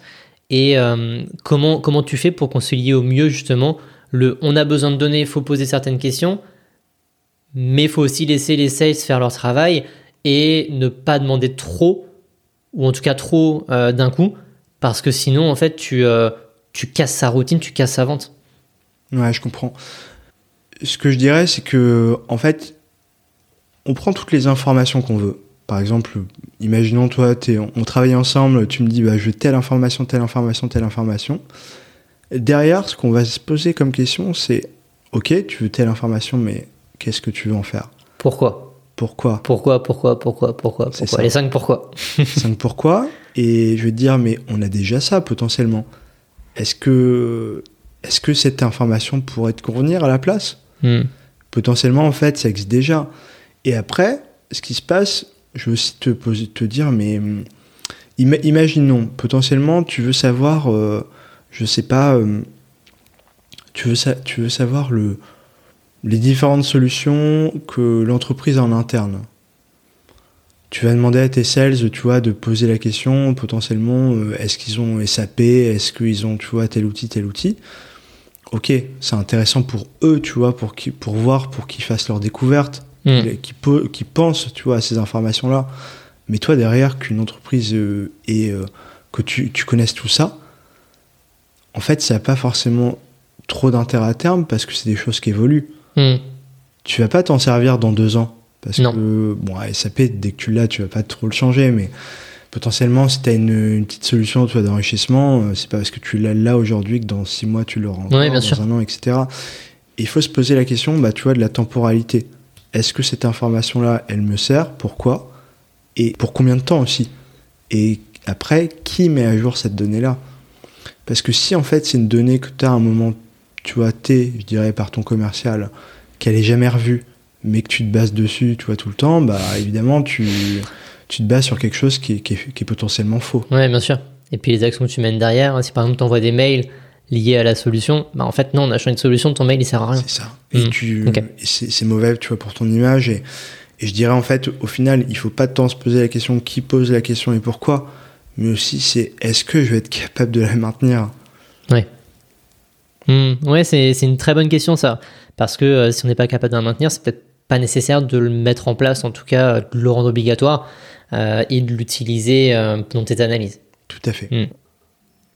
Ok, donc on a déjà vu pas mal de choses là sur la gestion d'un cycle de vie client et comment ça se matérialise dans, dans un CRM. Euh, je te propose qu'on passe à la dernière partie, sauf si tu as encore des choses à rajouter sur justement le cycle de vie client. Non, ok, carrément, en fait, on, on en a pas mal parlé. Je pense que c'est suffisant pour, pour tes auditeurs. Génial. Donc partie 3, je vais te poser une série de questions que je vais poser donc à tous les invités. Je vais commencer par la première question. Peux-tu me résumer en une phrase ce que sont les ops pour toi? Alors, avant de dire pour moi, tu vois, je vais dire plutôt pour tout le monde, les ops, en gros, en fait, ça veut pas dire la même chose en fonction d'une entreprise et d'une autre. T'as des boîtes où, en gros, en fait, t'as beaucoup de logistique, etc. Les ops, c'est vraiment ceux qui vont les mettre les mains dedans, tu vois, faire des cartons, potentiellement aider à la livraison, produire, etc. Pour moi, les ops, tels que moi je les vis, c'est plutôt, euh, tu vois, le rôle de fluidifier, d'optimiser les process, tu vois, d'être en support euh, bah, des différentes équipes pour tout simplement permettre de réaliser, tu vois, les différents objectifs de la boîte. Hmm. Imaginons, tu veux euh, générer plus de logos parce que tu veux avoir plus de clients pour mapper le territoire. Potentiellement, moi, mon aide, ça va être tout simplement de regarder comment on fait. Potentiellement, ça veut dire qu'il faut avoir le maximum de clients, enfin le mu- maximum, tu vois, de, de base, tu vois, de, de prospection. Hmm. Il faut potentiellement aller vite, avoir, tu vois, des pitchs hyper adaptés, tu vois, hyper verticalisés pour, tu vois, vraiment frapper fort. Potentiellement avoir une logique, tu vois, de, tu vois, de discount hyper fort pour tout simplement euh, closer le maximum de logos. Ok. Et donc, en fait, tu vois, mon rôle d'Ops, ça va être d'aider toutes les équipes à justement euh, permettre tout ça. D'accord. Et donc finalement, tu réponds à la stratégie d'entreprise en fluidifiant en interne tous les process pour réussir à atteindre les objectifs de la stratégie d'entreprise. Tout à fait, c'est ça. Ok. Potentiellement, en fait, tout simplement, euh, vérifier que les, dans les process, il n'y ait pas de trous, que tu vois, les handovers soient au bon endroit, etc. Que tu vois, euh, chacun ait la bonne information au bon moment pour faire la bonne action. D'accord. Et ça, euh, finalement, sur euh, plein de, de thématiques différentes, tant sur l'aspect sales que sur l'aspect CS, que sur l'aspect market, mais peut-être même aussi sur d'autres sujets, comme par exemple du produit ou de la finance, de la tech ou, euh, ou de la logistique. Tout à fait. Alors moi, je suis pour le coup agnostique. D'accord Au final, l'idée, c'est qu'il y a des problématiques, il y a des méthodes, tu vois, pour, euh, pour les résoudre. Après, évidemment, je suis plus ou moins compétent en fonction, tu vois, justement, des, des profils des personnes. Mais l'idée, tu vois, c'est de, bah, c'est de trouver des solutions pour que tu vois, il n'y ait pas de problème dans les process, pour que tu vois, aies les bons outils qui supportent justement les personnes qui vont exécuter ces process. Hmm, ok. Tu nous en parlais justement en début d'épisode, euh, le problem solving et la méthodologie pour résoudre des problèmes. Est-ce que tu peux nous résumer rapidement la méthodologie justement pour résoudre des problèmes? Alors peut-être plusieurs, mais euh, est-ce que tu peux nous en donner une, la plus fréquente, et comment est-ce qu'elle se construit? Ouais, alors pour, le coup, en termes de problem solving, c'est assez simple. Je vais pas rentrer, tu vois, dans les théories, etc. C'est que tu as un input, un output. Entre les deux, tu as des choses qui se produisent. Une boîte noire. Soit c'est black box et là, bah, c'est très compliqué. Euh, soit en fait, tu vois, tu vas avoir des bouts, tout simplement, de process, tu vois, d'actions qui sont faites. Tu vas pouvoir les enchaîner, tu vas pouvoir te dire, est-ce que tu vois, c'est mon étape 1, 2, 3 qui bloque? Si tu vois, et en fait, chacune de ces étapes a un input, un output. Et en fait, mmh. tu, tu, les, tu, tu regardes, tu vois, ce que tu attends, etc. Et après, tu rentres dans le détail à chaque fois. Tu vois, ce process, ce process, il a des étapes. Dans ces étapes, il y a des actions. Et en gros, en fait, euh, je dirais que pour tous ceux qui veulent améliorer leur process, le mieux, c'est de, c'est de passer quelques temps à lire, euh, tu vois, des, des livres, en fait, sur le, le QA, etc., sur le testing. Ok, intéressant. Il y a pas mal de choses à, à voir là-dessus et des choses sur lesquelles s'inspirer. Alors c'est une question qui va suivre euh, par la suite, mais tu nous donneras quelques, quelques titres de okay. livres euh, avec grand plaisir. Et moi-même, je pense que j'irai j'irai à la Fnac pour m'acheter un, okay. un livre. ok. quelles sont les qualités d'un bon ops selon toi? Alors c'est un peu comme c'est quoi un bon chasseur, c'est quoi un mauvais le fameux. chasseur? euh, je dirais, tu, tu vois, c'est quelqu'un qui va savoir prendre du recul, mais pas trop non plus, qui va rester aussi proche des gens okay. pour euh, comprendre leurs problématiques, etc. En tout cas, c'est quelqu'un qui a une vision analytique qui est aiguisée, capacité, tu vois, pour résoudre des problèmes de façon créative. Mmh. Potentiellement, euh, c'est quelqu'un qui qui va euh, être un peu touche à tout, qui va avoir des idées qui parfois sont loufoques, mais qui font marcher tout simplement. Et aussi, c'est quelqu'un, tu vois, qui va être à la fois capable de coordonner les différentes personnes, tu vois, dans différents services, mm. mais aussi quelqu'un de souple qui va laisser Okay. la main aux gens. Tu vois, il faut savoir faire confiance, savoir contrôler. Ouais, se Ça, mettre en avant au bon moment, s'effacer au bon moment, un bon communicant finalement. Tout à fait. Et c'est avant tout un bon jongleur, je pense, tout simplement. En termes de gestion de projet, tu penses que la personne doit être très forte en gestion de projet? Hum, C'est une bonne question parce que euh, tu, quand tu regardes la gestion de projet, tu vois, tu as du tradi, tu vois, tu as de l'agilité, etc. Mm. Avoir des bonnes bases, ça, ça donne, je dirais, un cadre pour réfléchir, etc. Après, par contre, il faut pas forcément appliquer à la lettre. Hmm, Ok. Oui, donc faut avoir les notions, les appliquer comme tu veux, mais tu vas pas faire soit un cycle en V, soit euh, la méthode agile avec des sprints toutes les deux semaines. Tu, tu peux faire quelque chose de plus light, mais en ayant en tête le fonctionnement et les différentes phases de OK, je fais quelque chose, je teste, je valide, je mets en prod, je récolte les, les tickets, euh, le feedback, je réitère, etc., etc. Ouais, bah, tout, à fait, tu vois, quand tu, quand tu regardes les, les méthodos, etc., le Scrum, etc., et Mm. pour avoir pa- passé toutes les certifs, euh, j'avais essayé à l'époque euh, de l'appliquer à mes projets et tout, mais en fait, c'est des choses qui ont été créées euh, pour des grosses structures, etc., qui ont besoin justement de méthodes, c'est des choses qui ont été vendues euh, par toi, des consultants en strat, etc. Mais en fait, quand tu es dans le concret, quand tu es dans une petite entreprise, tout ça, tout n'est pas euh, en place, je dirais, Bien pour sûr. mettre tout ça.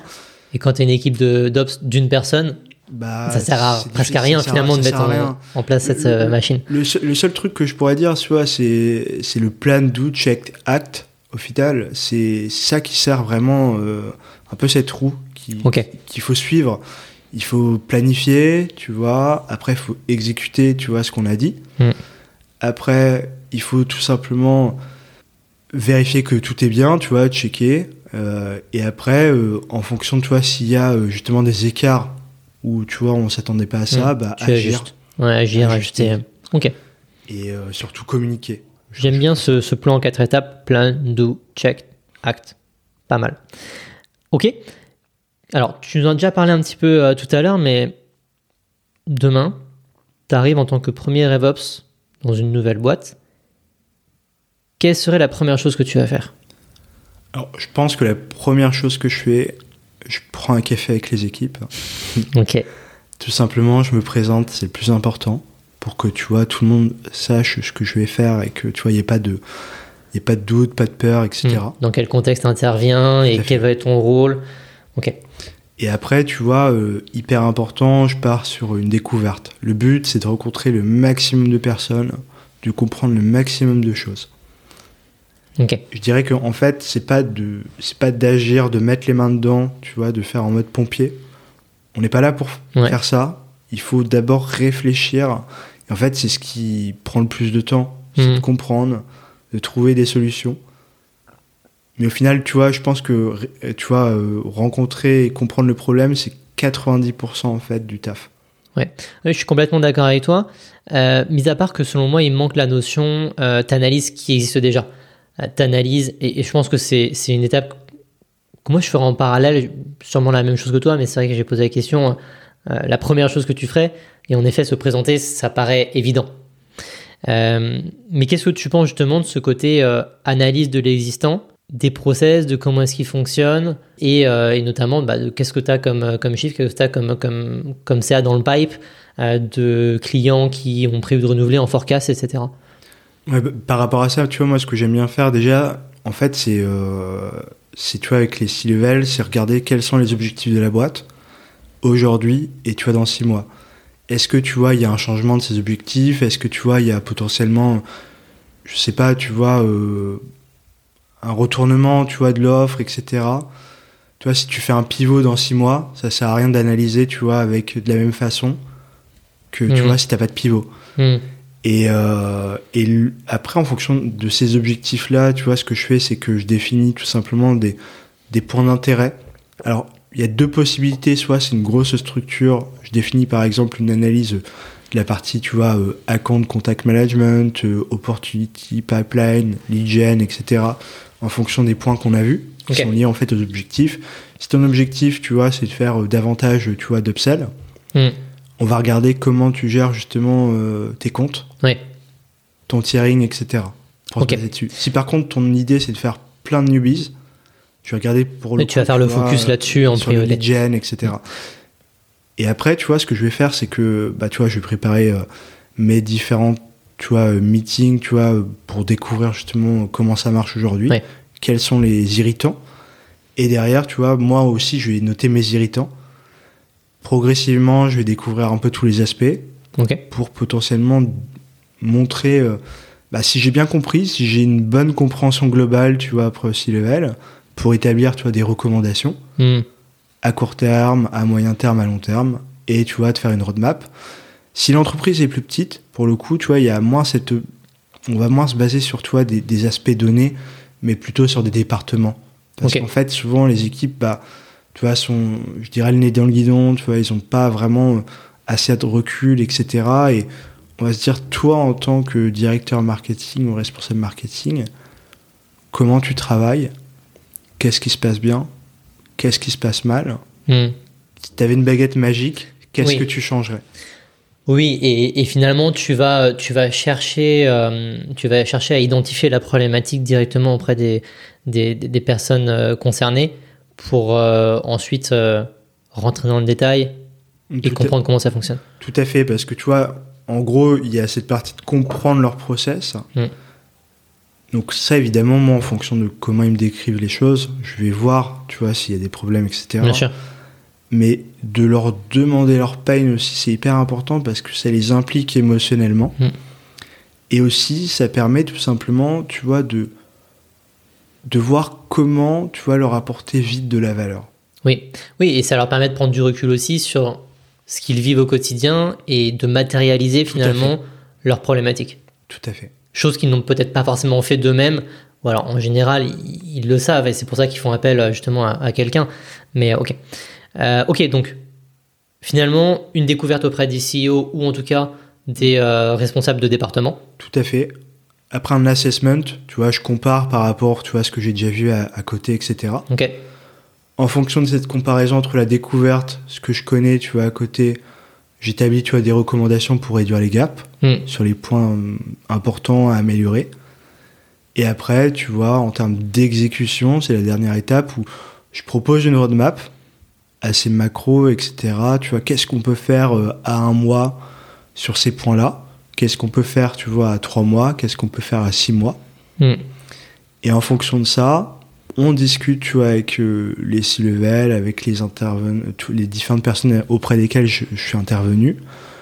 Et on se dit, est-ce que c'est jouable? Est-ce qu'on a bien compris les choses? Est-ce que ça vous dit de faire ça? Etc. Et à partir de là, on va exécuter la roadmap Ouais, de façon progressive. Ok, génial. En rentrant évidemment plus dans le détail à chaque Mm. fois. C'est des initiatives où chaque coup c'est comme un micro-projet. Oui, bien sûr. Oui, tu as, la grosse mission qui va être décomposée en plein de petites missions euh, pour euh, justement répondre aux différentes problématiques identifiées. Quel conseil tu donnerais à quelqu'un qui veut devenir Ops?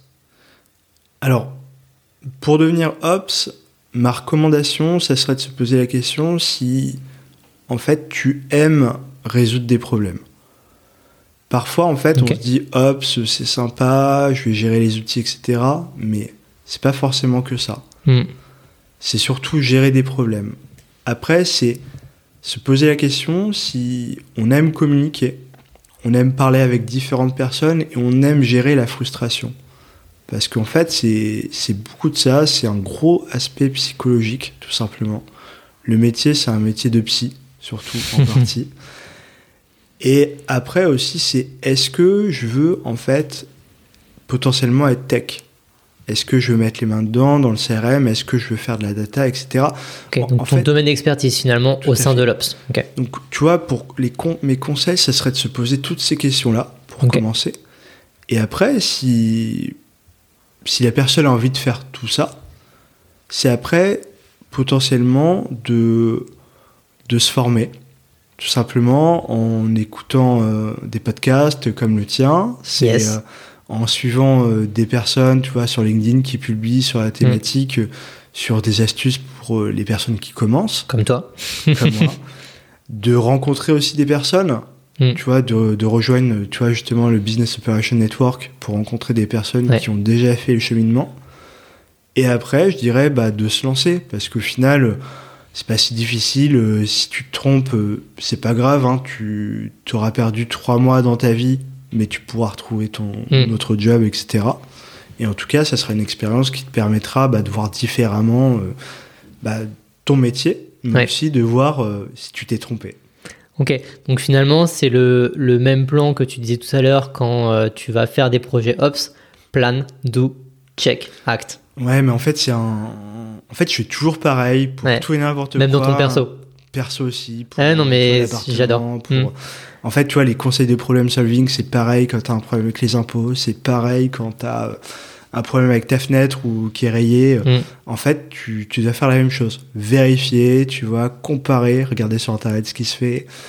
Après, tu vois, te poser des recommandations ou tu vois, proposer des recommandations et après, bah, exécuter. Mm. Mettre en œuvre ce que tu, tu penses être la bonne solution. Ouais.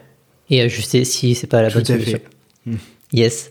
Et maintenant, quel conseil tu donnerais à quelqu'un qui est déjà Ops mais qui veut faire évoluer sa carrière? C'est une bonne question parce que déjà, ça veut dire quoi évoluer Tu vois, Ouais. en, en gros, en fait, tu as des personnes qui veulent, euh, pour elles, évoluer, ça va plutôt euh, être euh, avoir un scope plus large Mhm. pour le coup.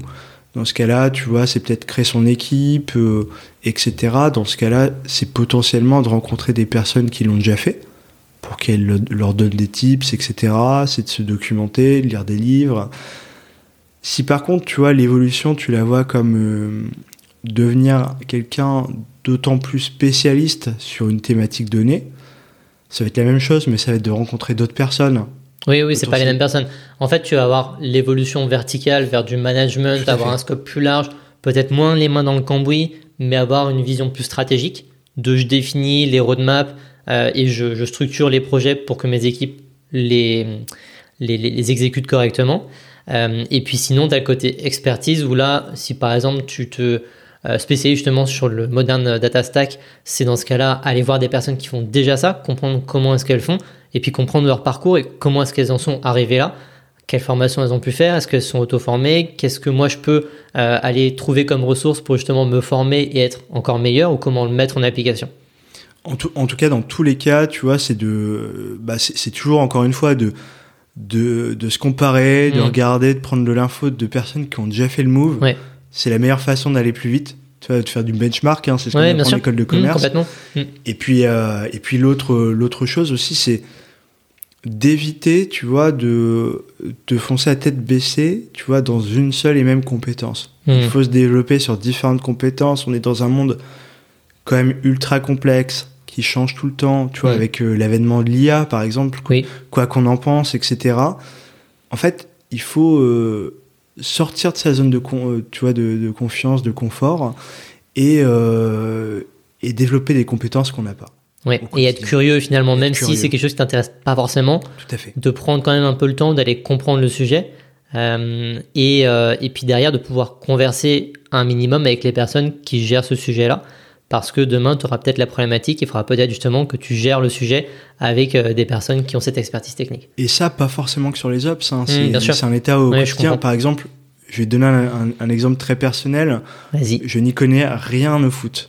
d'accord C'est un vrai problème pour parler avec des CRO, tu vois, comme toi, parce que souvent vous êtes un peu. Ouais, J'ai une tête de foot, de footix Non, pas forcément, mais en tout cas, ça a toujours été un mal-être, etc. Et, et en fait, là, ça fait euh, bah, plusieurs semaines que je me documente, j'ai acheté différents livres, etc.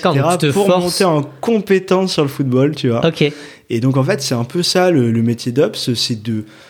Bah, c'est de, de réfléchir à des axes d'amélioration de sujets Ouais. qu'on maîtrise pas pour pas forcément devenir un expert.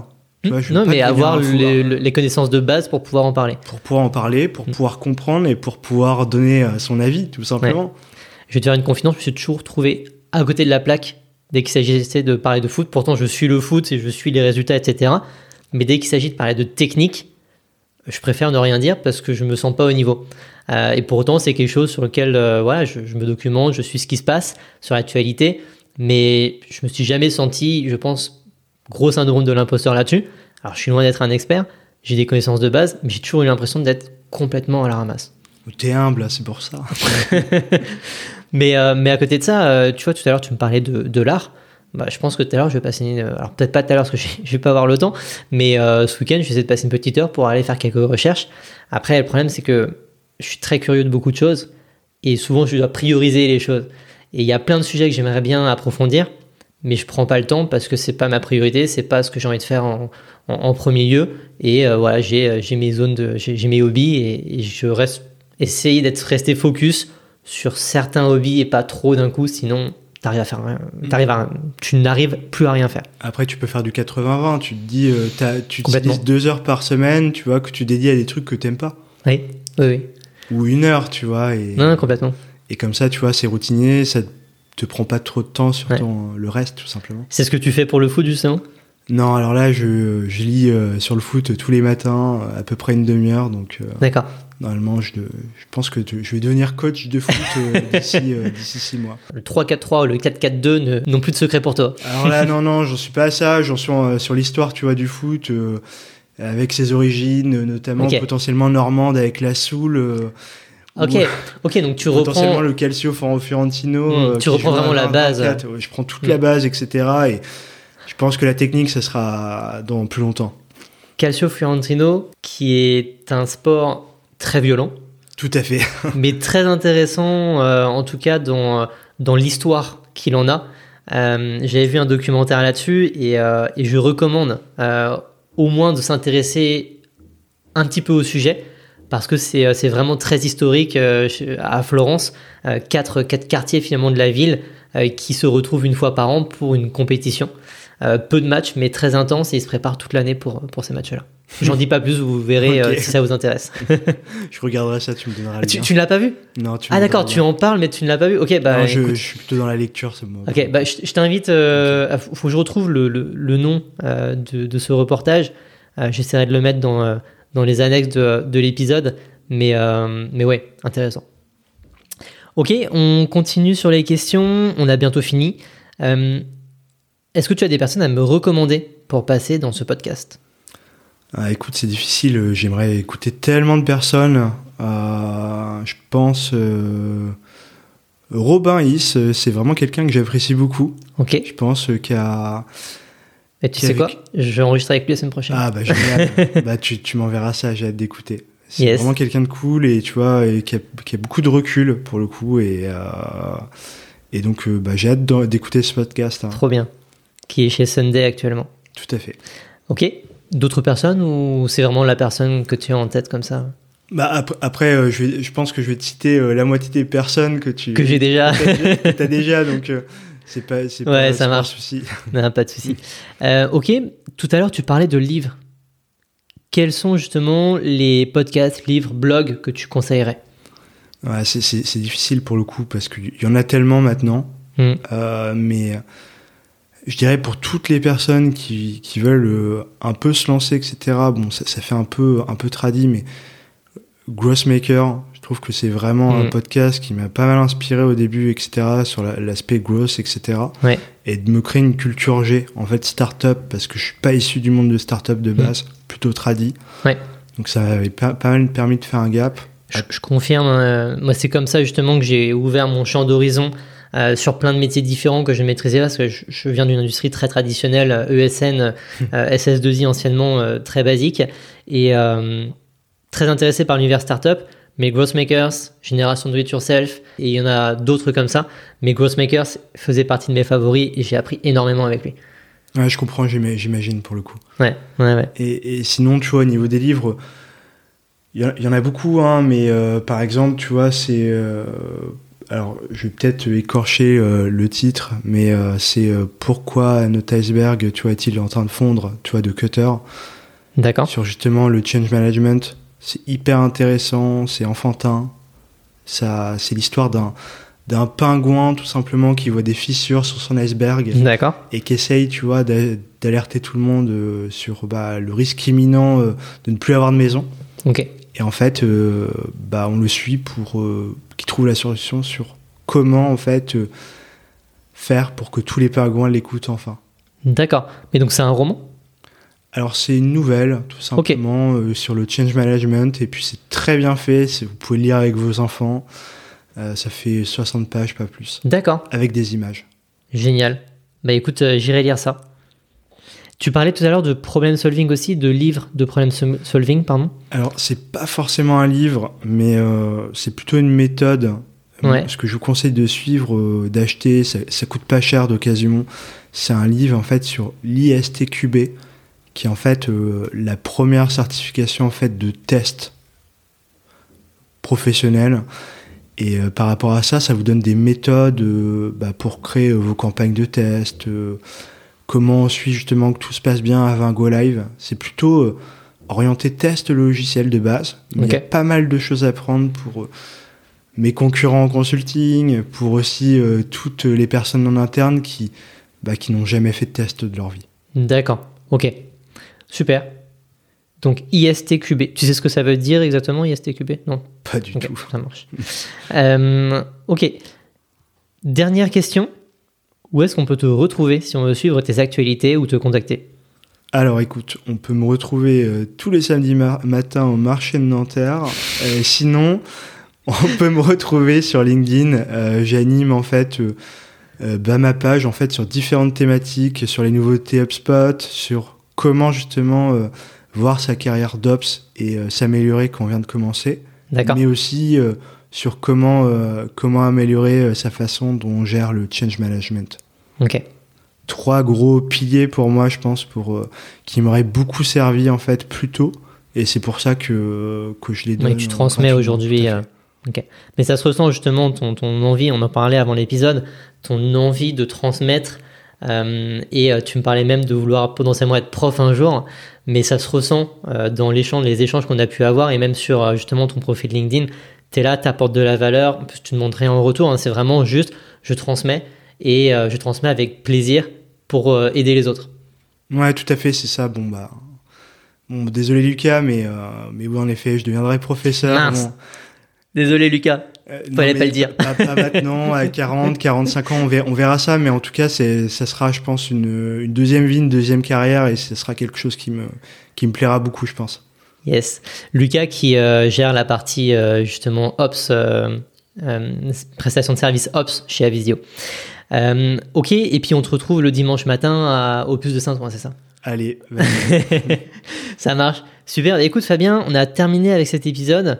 Je te remercie énormément pour, euh, pour ton temps, pour euh, toutes ces informations et, euh, et, pour ta confiance, puisque tu es seulement le, deuxième à enregistrer cet épisode. Et donc merci, merci de, me, de me soutenir dans, dans ce début de podcast. Et je te dis à très vite. Merci beaucoup Julien. Bonne journée à toi. Ciao. Et voilà, cet épisode est terminé. Merci de l'avoir écouté jusqu'au bout. Si le podcast Engrenage vous plaît, je vous invite à le partager à votre réseau et à aller mettre une note 5 étoiles sur Apple Podcast et à y laisser un commentaire. Cela m'aidera à faire connaître le podcast et à apporter de la valeur aux équipes Ops pour accompagner la croissance des boîtes. Je vous dis maintenant à bientôt pour un prochain épisode. Ciao